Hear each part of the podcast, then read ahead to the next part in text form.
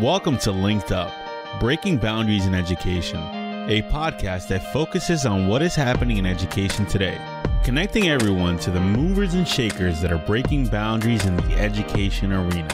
Hello, this is Jamie and Jerry from Linked Up Breaking Boundaries in Education podcast. Now, we are trying to branch out into different platforms and expand our conversation that is one sided in, in uh, podcast form into Clubhouse so we can have dialogue with people. And we have just really been fortunate to meet some really great people from around the world. So this we get amazing global perspectives that way. And uh, Jerry met today's guest in that way. So we have had a lot of conversations with Lottie and she actually was on a podcast with us. And we continue to communicate behind the scenes with her. And sometimes she sees things that we're doing or suggests great people to be on our podcast. And Alan is the result of a great conversation with Lottie. Alan does some really interesting work and a very deep dive into gender, ethnicity, and global leadership very fascinating the work that he's doing and some of the findings that he's getting into. So, Alan, welcome to the Linked Up podcast. We are so happy to have you here today. We know you have to get up earlier being on the West Coast. But um, good morning and welcome. Can you tell us a little bit about yourself, how long you've been in education, and what brought you to this particular topic? Sure. Um, so, I have been in education for about 25 years, and I've been overseas for about 20 years. And so, um, what prompted prompted me to get into this work uh, was because I, when I was work, I, I, worked in California for many years, worked in Washington D.C. as well, and uh, I see a lot of people of color, LGBT teachers uh, in different areas. And when I went overseas, that changed dramatically. And so, very white international school teachers, and then uh, and I was one of the very few people in there. And when I moved into leadership, uh, it became uh, even a stark difference between uh, white uh, educators and also uh, white leaders and people of color as well. And so, very few of us out there. And so I dedicated my doctorate work into this area. I said, so I started, started studying gender and ethnicity in international school leaders. And that's what prompted it, everything.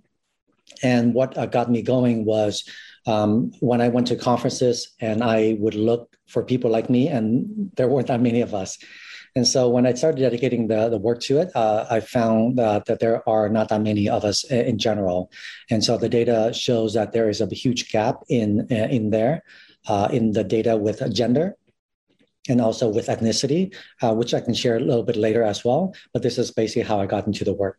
That's interesting to me too, because we've done podcasts before on students and their perspective when they don't have um, teachers who look like them when they live in a world uh, that that doesn't reflect who they are. And um, i can't remember it was ken shelton who told us about this but i can't remember the woman who phrased this but windows mirrors and sliding glass doors yeah. right? And so you know i think it's interesting we always think of the importance of that for children but even as adults i think you have uh, feelings about that right? You you there's there's something lacking in your work and the way you go about your your day and your world.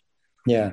So yeah the mirror the mirror concept and sliding doors is really important for kids and so it's really important that not just in uh, the US, but also internationally. So if you were to pick a school in Asia, uh, which is uh, where I'll be working, and I worked in, in India and uh, in Shanghai, the majority of the teachers uh, were white. Uh, you wouldn't even have Indian teachers. You have some Indian teachers, some Chinese teachers, but the majority of the, the teachers are there, really very white.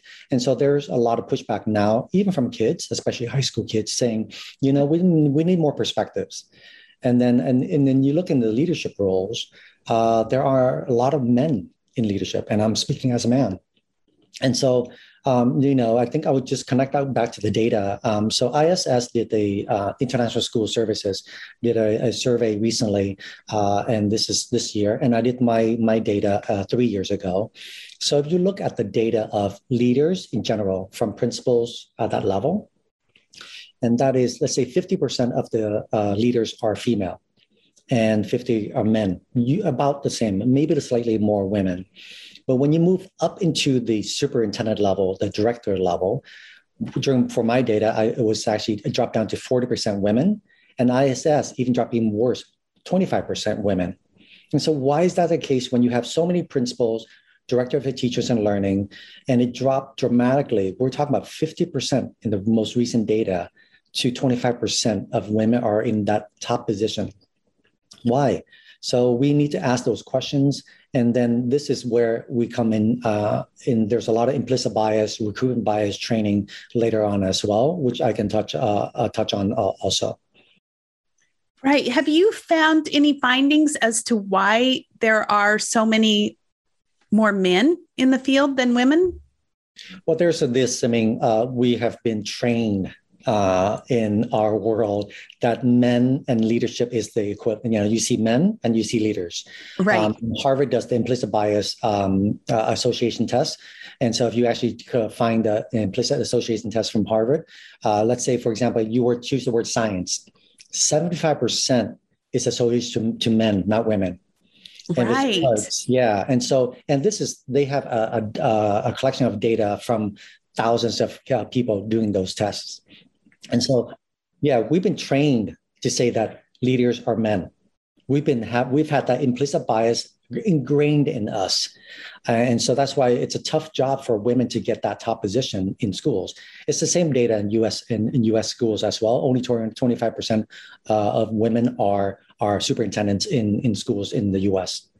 You know, it's funny. Even when you look at um, just marketing graphics, you always see um, like you know handshakes of of like of men hand men's hands or i mean just even in those things I, I noticed that. Do you think and maybe this is an implicit bias on my part but i'm just thinking um you know women have babies. Women often will stay home with their children. Um, so they stop their career at being teachers often. Sometimes they'll move forward to being a principal. Maybe superintendent is to, um, you know, goes later into the evenings. Um, is that some, does that sometimes play a role? That role of a women, woman being the mother and the caretaker? Of course, there's a lot of bias against uh, women with children uh, already uh, that exists in the world. But I think if you actually look at the layer of uh, of principals, you know, after being a principal, you become, you know, a head of school or a uh, superintendent, work for a central office. But if you look at that data set alone, most of those women are usually older in their 40s, sometimes even 50s. Uh, so when they stop having children already. And so if you look at that data alone and then to the next level, there isn't that there isn't an equivalent of 50% up at the up the superintendent level or the director, because it's still a low number. And the question is really in our society, in our world, it is not, uh, it is, there is a huge bias against women in leadership. And so that's what you have to really deconstruct. And this is where the training goes into those who are selecting the committee that are the committees that are selecting those superintendents, those superintendents, and also those directors in schools. They need to go through training themselves because they have had their their own bias. They don't even know. That's why it's called implicit bias, unconscious bias. So they don't know that when they're looking at a profile of a man, they're like they are veering themselves toward that man rather than the woman. And looking at the experience of the woman uh, outshining. And you know there also are research out there that women usually undersell themselves and men oversell themselves. And so um, and so there is that that uh, that um, bias as well. And women say you know i'm not qualified for the job because they say they see one thing and they're like well i'm not that person. And, man, and a man would look at that job say i got this. I'm gonna i don't know it but i'm gonna pretend I do I do and I'll get that job. And so there's a lot of that in in our in our society as well. And so it's something that we have to undo. Uh, and it's not easy, you know, to unlearn something. It's much harder than to learn something. That's true. You brought up a um, a memory for me. I had applied for a superintendent position, and the team that was running the the search called me back and said, "Oh my goodness, we heard a comment we had not heard before."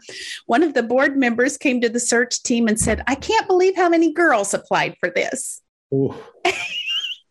and um, the search team said they're not girls. Yeah, they're not girls. they are uh, very educated women that know what they're doing. Yeah. And, you know, he said, I just want you to know this could be what you're stepping into. Because they would never have said there's so many boys applying for this. That's right. Yes. so you just brought up that memory for me. Yeah. So, yeah. yeah. And, and it's unfortunate. That's that's what we mean. Like by uh, the world view women very differently. Uh, and so it's such, so just imagine a woman of color. So now you have two thing, uh, things going against you. And so that's why uh, it's really challenging for those who are going into the positions and applying for that. And even when you, so you look at the people of color in the US, it goes down to, I think, three to uh, three to 5% of people of color are in superintendent roles. And so if you look at our population, it's a lot higher than that. Uh, and so it, there should be an equivalence of when you look at the data, if it's 15% of people color, there should be 15% of people of color in the superintendent role. Absolutely. And I think women do have the imposter syndrome and and feel like um, they're not adequate in a place. Um, I know probably Jamie and I have both gone through that in our life, you know, feeling oh, I'm I'm just not there. But then sometimes being in meetings with all men, I think mm, I think I might be there. Yeah. You know, after I hear the conversation. yes, I think we're underestimated yep. many times. Certainly. Yes. Definitely. Yes. And we underestimate ourselves, agreed. Um, so I'm just trying to think of ways to combat this. So one thing that I was wondering is could there naturally be a shift, gradual probably, um, because and, and, you made me think of this, Jerry, when you said that um, you were referenced as a girl. Um, I feel like that's like um like I don't know, older gentlemen perhaps may have that mindset, right? Because they grew up with that, right? So are we are we eventually going to kind of remove ourselves from that mindset because it's going to be washed out at some point um, as we as we grow um, I, I don't know, could that help, hopefully be the case? But then also, I wonder if um, we might, there's more awareness now too, because of certain research that you're doing, mm-hmm. is an example. Yeah, I think uh, I think it would be it's it's a slow process and it's a lot of work uh, as well. And so I think um, the training I do, I do implicit bias training, and I also do recruitment bias training for international schools. So uh, schools would call me up, ask me to do a training for the entire team. Uh, and so what they go through is actually uh, they have to understand their own implicit bias. So when you look at a name, I'll give you an example. Let's say you're looking at a name of a let's say a gentleman who's 59 years old and he's applying for a tech coach position. There's a huge bias already there already. Why? Because he's 59 years old and let's say he's let's say a woman, 59 years old and a tech coach we see tech and young people. We don't see tech as older people. So that's like we we have that bias like in there in our head without even knowing it. And so how do you undo that when you already saying, I'm gonna push that application aside without even properly looking at it because of ageism. Right. And so very if it, so. yeah, so very much so. So we it's really you have to raise raise the, the making the conscious the unconscious conscious so in order to do that, you have to practice.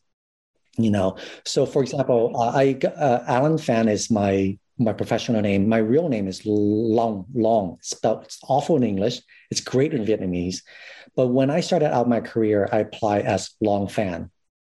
It was terrible. I did not get very many uh, positions because they see Long Fan. How like how does this person speak uh, like speak English? You know, I have a degree from a university. Now I have a P. Now I have a doctorate from a university in England. But if I use long fan to apply for a position in internationally, I wouldn't get jobs. So, you know what? It's so funny you said that because I just said perhaps we will actually grow out of this over time through awareness.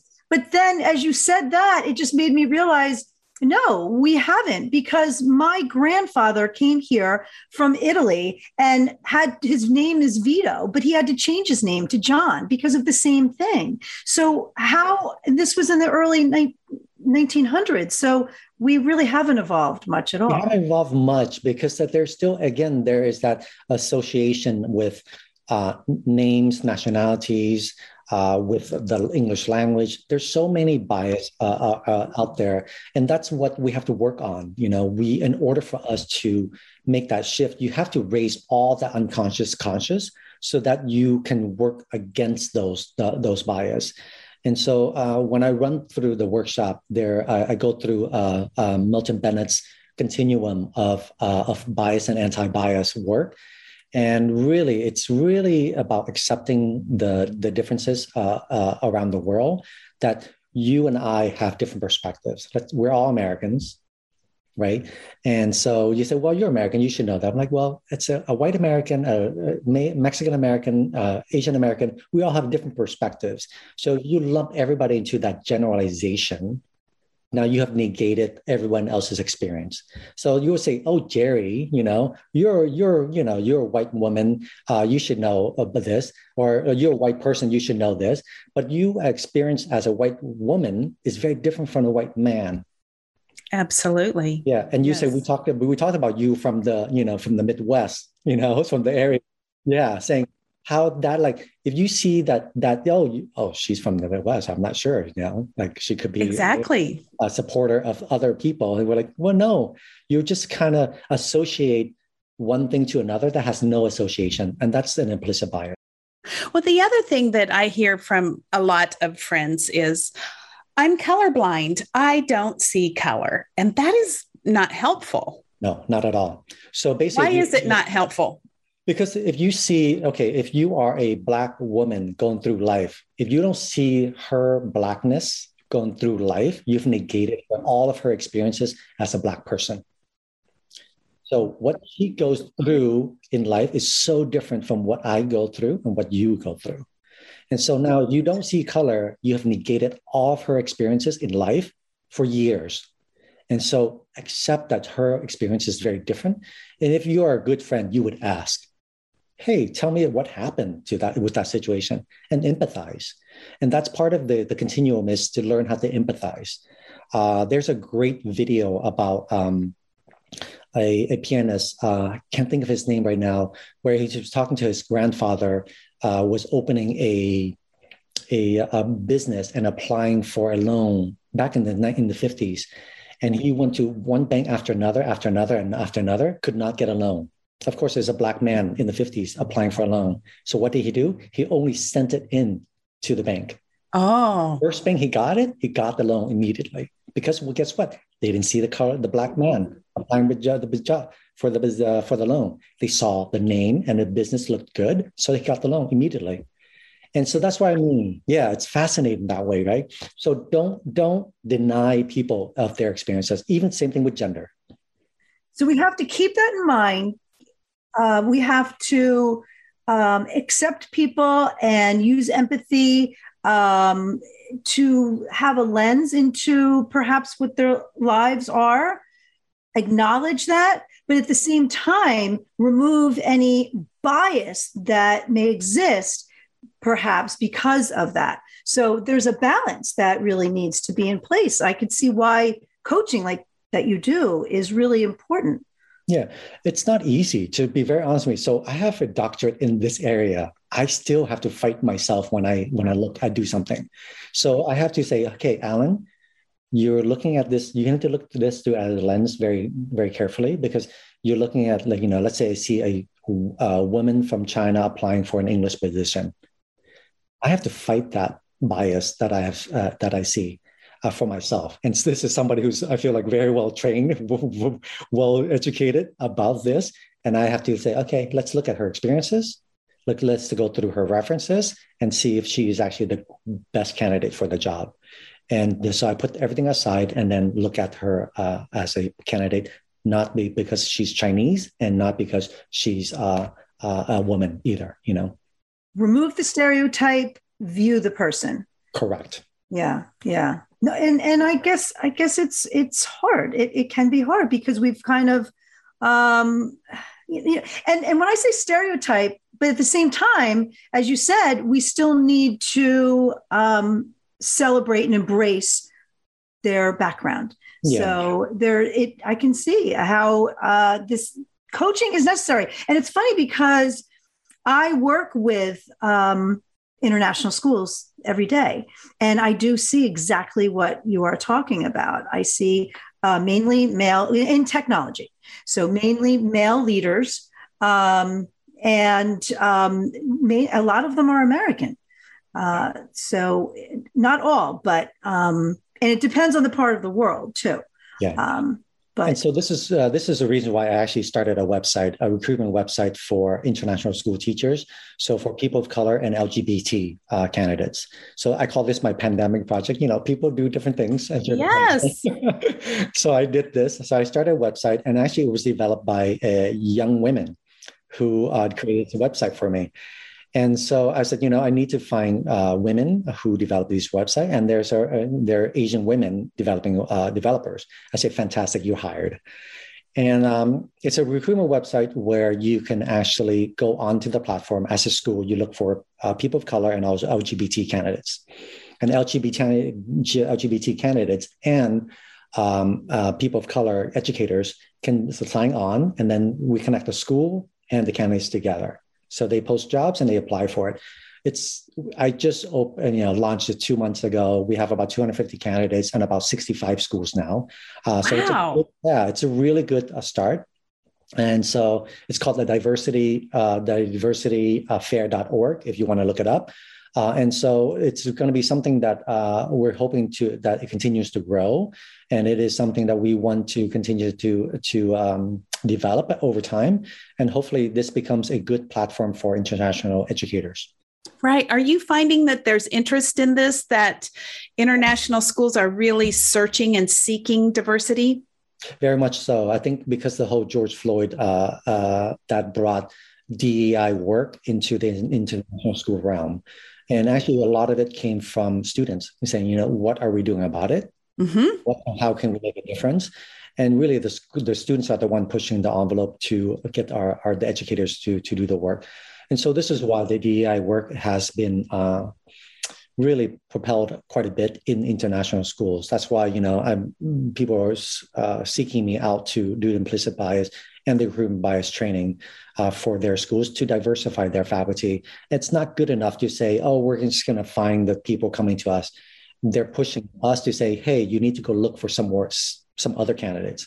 You know, especially in the pipeline of uh, of leaders you know? And then i actually the conversation i had this morning at 5 a.m was with aaie uh, basically the uh, association of international school uh, development. And um, talking to them saying hey if you have a finalist pool of principals make sure you have one woman in there. Make sure you have a person of color and a third person whoever you want. But if you do that as a minimum then that means you're forced to go out to look for a woman. You're forced to go out to look for a person of color as part of your pool. Because if you just wait for people to come to you, it's easy. Then you're just like, hey, if a pool of men, we're just going to have that. And the lack of perspective from the gender and also the ethnicity, it's um, we owe it to our kids to have more perspectives in the school than just from men or from just white men that's really important, not just to kind of put it out there, wait for people to apply, because I think it goes back to our other conversation. Some people may think I'm not qualified or I don't think I would get that. Right. So then we're in this vicious cycle that way. So instead, be proactive. If you really care about making your staff diverse, especially when you have a diverse student population, especially when the students, as you said, are asking for this, then you actually have to be proactive and go out and do that. But then layering that is learning how to properly interview people as you said and that coaching is what i guess is the the need the how that is going to combat that right to make sure that you are properly you have you have a wide lens into learning about this person yeah. um, and the, the, the one thing that, that I get pushed back on is, you know, oh, I'm not going to hire the person because the person is a color or the person is a woman. I'm like, absolutely not. You do you don't compromise your your own principles for a good candidate, and that's such a honestly, it's a cop out when you people say that. Like, I'm not going to compromise my school, my integrity to hire a person of color. I want to hire the best person of color. Yeah, best person. And we, if you actually uh, go out to seek for them, you will find them. But if you don't do it, you're not going to find them if you're looking in the same place, you're going to find the same people. So do it differently. I have a, a kind of personal question to sure. ask. Like, if I'm wanting to really reflect on my implicit bias, do you have a first step that I can take to to or a question I can ask myself, or how can I really reflect on that so that as I move forward, my decisions are thinking about diversity? Yeah. So um, for implicit bias, there are lots of things you can think about just about yourself. You know, um, if you think about just look at names alone. Mm-hmm. There's a there's a, a usually a, a, bias already with names, right? If you see a Mario Gonzalez, you know, there is, you have an association with that, uh, and so if you actually look at gender, there's a bias age, there's a bias. So if you are going to contact somebody or you're going to have um, uh, trying to reach out to somebody, just think about yourself. Say, hey, this person, this name says this, this person's education is this, this is that. Think about what bias you might have already. If you're just even doing that, that's going to help quite a bit if you're raising your own awareness. And so, if you have an so like you know when you meet somebody um, and you there the stature might be you know, as a smaller person. There's a lot of bias with height you know there's a you know yes. you know like a short woman you know there is a not hi an, that's me. you know, there's an association of like oh she can't be a leader.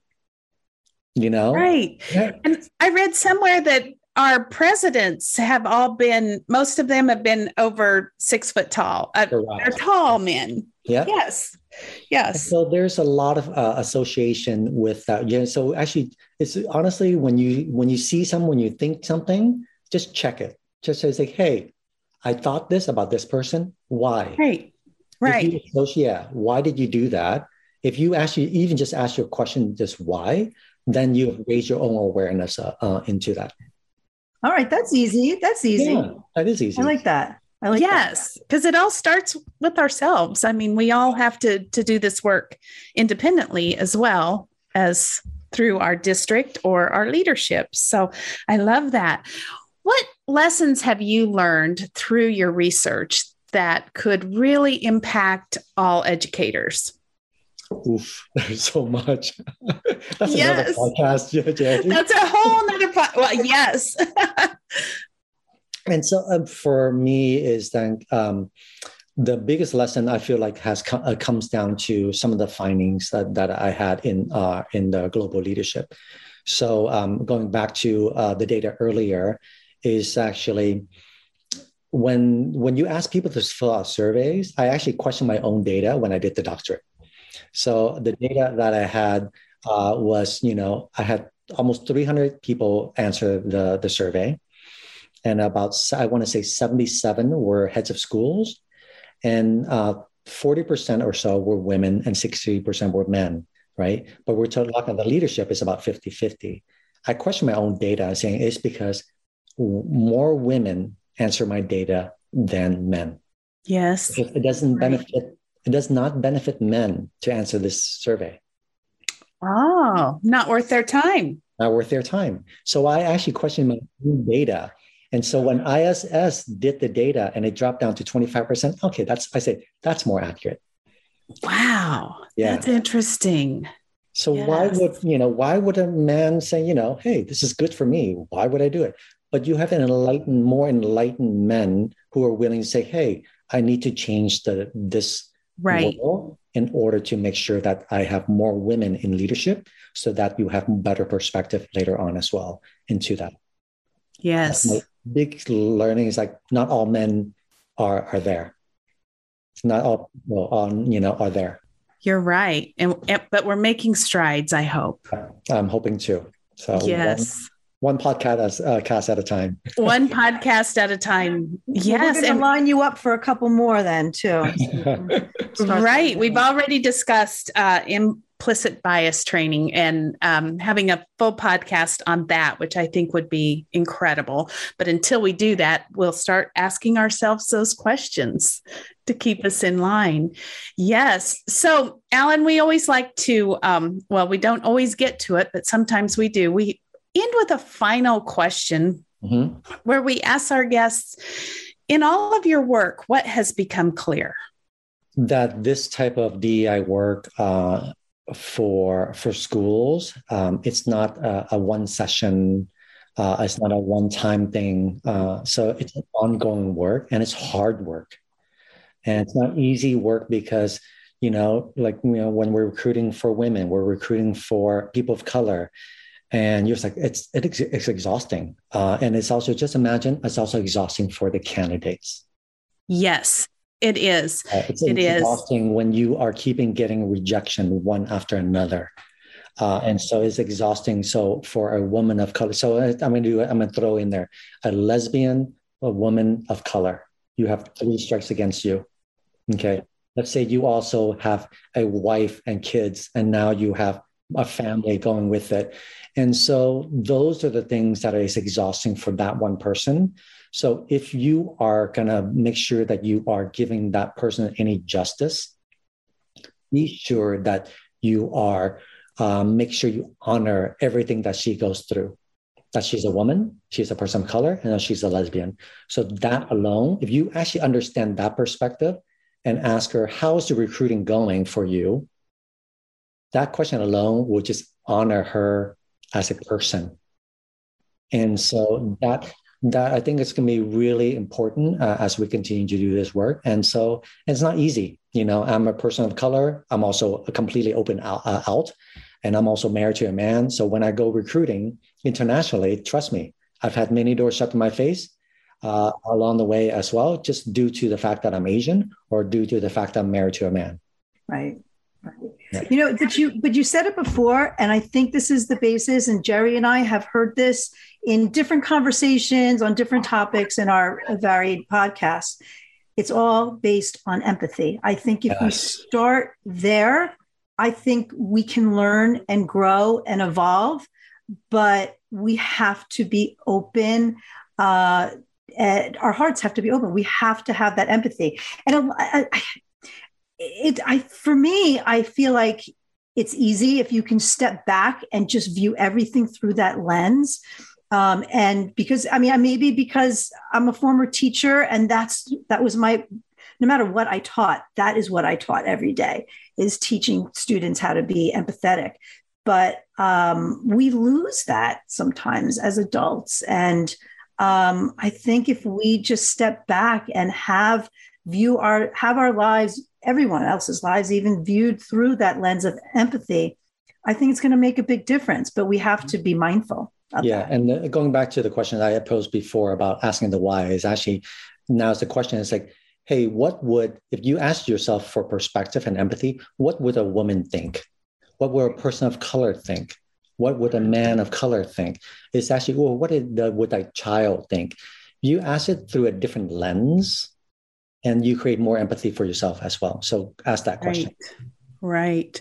This has been very enlightening thank you so much for the the reflection and the ideas as to how to reflect and i love too that you have this website to connect people around the world in fact i have a couple of friends that i am going to send them the website because they're looking for this kind of opportunity yeah, yeah. and they are in the lgbtq community so Perfect. Very happy to send that to them. Yeah, so, awesome. thank you so much for spending time with us. And we will be having you back again for future conversations and, and um, on Clubhouse as well. Yeah. Yes, you're a pro at Clubhouse. Yeah, I, I, know how to do Clubhouse now. So I did a couple, I did a few sessions for them. So yes, absolutely. And I understand that the next time we talk, you may be living somewhere else in the world. I might be in Vietnam the next time we talk, so it's okay. Yes, you know, yeah. yes, we can still communicate. So we'll figure out a time. Our you evening. bet. Yes, yes. You bet. Well, thank you, Alan, so much for being on the show. And um, we'll make sure that we get the website so that we can put that in the show notes for everyone. Great, and then you. we will be on Clubhouse continuing this conversation. All right. Thank you.